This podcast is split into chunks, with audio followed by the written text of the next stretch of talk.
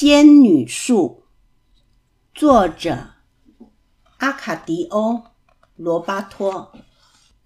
很久以前，奇幻森林里住着一位小仙女，名字叫做雅雅。每天，雅雅都要到仙女学校上课，学习法术、咒语和大自然的奥妙，包括风、水、空气和土地的知识。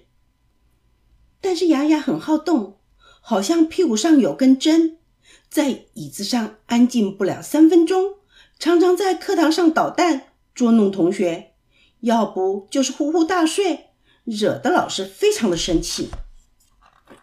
有一天，雅雅对老师说：“我想去看看外面的世界，做许多轰轰烈烈的大事，让大家都喜欢我，赞美我。”老师说：“好吧，虽然你还没有毕业。”但是我准许你离开学校，去外头闯一闯。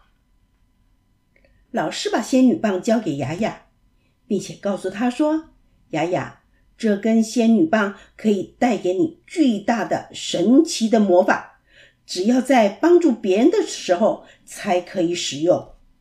你要记住，魔法虽然能帮助别人，如果用错了，也会造成大祸。”我会牢牢记住的。雅雅握着仙女棒，飞上了天空，开始了她的旅行。雅雅去过许多国家。有一天，她来到一个小山谷，四周都是青翠的小山，谷底流着一条弯弯的小河。最特别的是，小河中间有个小岛，岛上有棵漂亮的大树。村里的孩子都喜欢到树下玩耍。雅雅很满意的说：“我就住在这里，开始我伟大的理想吧。”一天下午，孩子们又到大树下玩耍。天空飘着白云，鸟儿高声歌唱，大家都好快乐。只有躲在一旁的雅雅愁得快哭了。大家都这么快乐，怎么会需要我的帮忙呢？如果没有人需要帮忙，我又怎么会出名呢？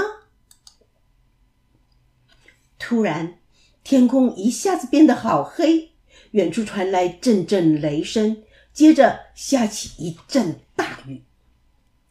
孩子们尖叫着说：“暴风雨来喽！”跑回家去了。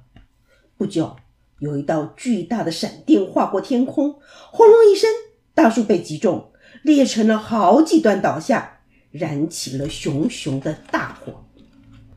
暴风雨停了，孩子们高兴地跑回河边，发现大树倒在地上，烧得焦焦黑黑。孩子们难过的大哭大叫：“我们不能爬到大树上玩耍了，也不能在树荫下荡秋千了。”雅雅好高兴，我终于有机会使用仙女棒了。她飞到孩子们的面前说：“不要哭，我是法力高强的雅雅小仙女。”我可以帮助你们。说完，就用仙女棒点点枯枝，念起咒语：“妈咪妈咪哄，大树听我令，一日发一芽，一天长一寸。”雅雅刚说完，树干马上冒出一根细细小小的枝干，和小小嫩嫩的绿芽。几天后。很快就长成一棵漂亮的小树了，大人们都惊讶的叫着“奇迹”。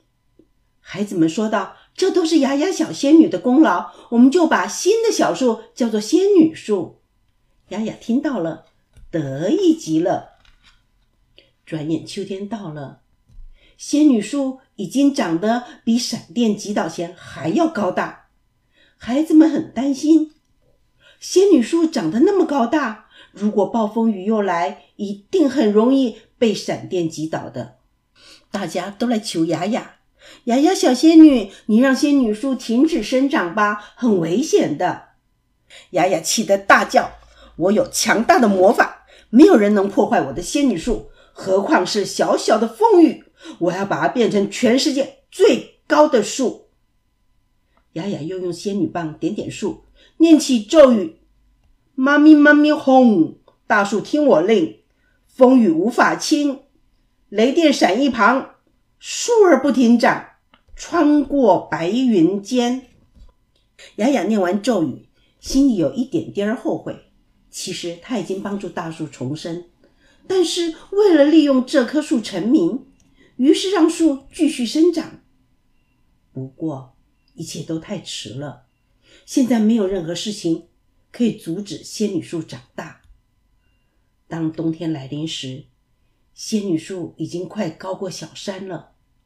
不管你在什么地方，只要一抬头就可以看到它。人们从各地跑来观赏。孩子们把雅雅施法的事情传了出去，于是人们开口闭口都是雅雅，听得雅雅偷偷的笑。大树继续长，即使天寒地冻也不停止的长。终于又到了春天，仙女树好像吃了仙药一样，加速的长大。它巨大的根好像饥渴的猛兽。不停的向四周吸取水分，最后，整条小河的水都被吸干了，植物一棵棵枯死，动物也没有水喝，渴得瘫在地上不能动。人们非常害怕，村长说：“一定要除掉这棵怪树，不然会出事。”有人拿斧头来砍。可是还没有走近，斧头就断了。有人拿火来烧，结果还没有碰到树，火就熄了。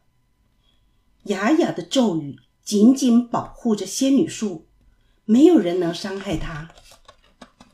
孩子们来恳求雅雅：“小仙女，你快点帮帮忙！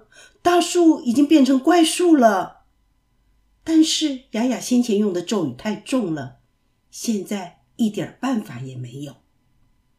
还没到夏天，仙女树就已经长到了云里了。巨大的树荫遮住整片的天空，连一丝阳光也照不进来，万物都无法生长。人们也打算逃离山谷。羞愧的雅雅回到奇幻森林，难过的哭了起来。老师。我要告诉你和同学们有关仙女树的事情，并且请你们原谅我，帮助我。老师摸摸雅雅的头说：“不要哭了，我相信你已经得到了一个很好的教训，而且你勇敢的承认自己的错误。我们很乐意帮助你解决这件事。虽然我们不能缩小它，但是我们可以改变它。”大家跟我来吧。仙女们到达山谷的时候，老师用仙女棒点点树，念起咒语：“飞呀，飞呀，飞呀，枝枝叶叶千千万，变呐，变呐，变呐，化成绿树万万千。”念完，仙女树的枝叶向四方飞出去。仙女们把枝叶种在山谷的每一个角落。如果你现在来到了小山谷，你会发现满山满谷的树木，有橘子树、无花果树、橄榄树，各式各样的树。而仙女树呢，只是一棵比较大的树。为什么这里有好多树呢？这棵树为什么叫仙女树？仙女树为什么长得那么大？每次孩子们发出这样的问题，父母就告诉他们这个故事。故事是这样的：很久很久以前，奇幻森林里住着一位小仙女。这个故事就说完了。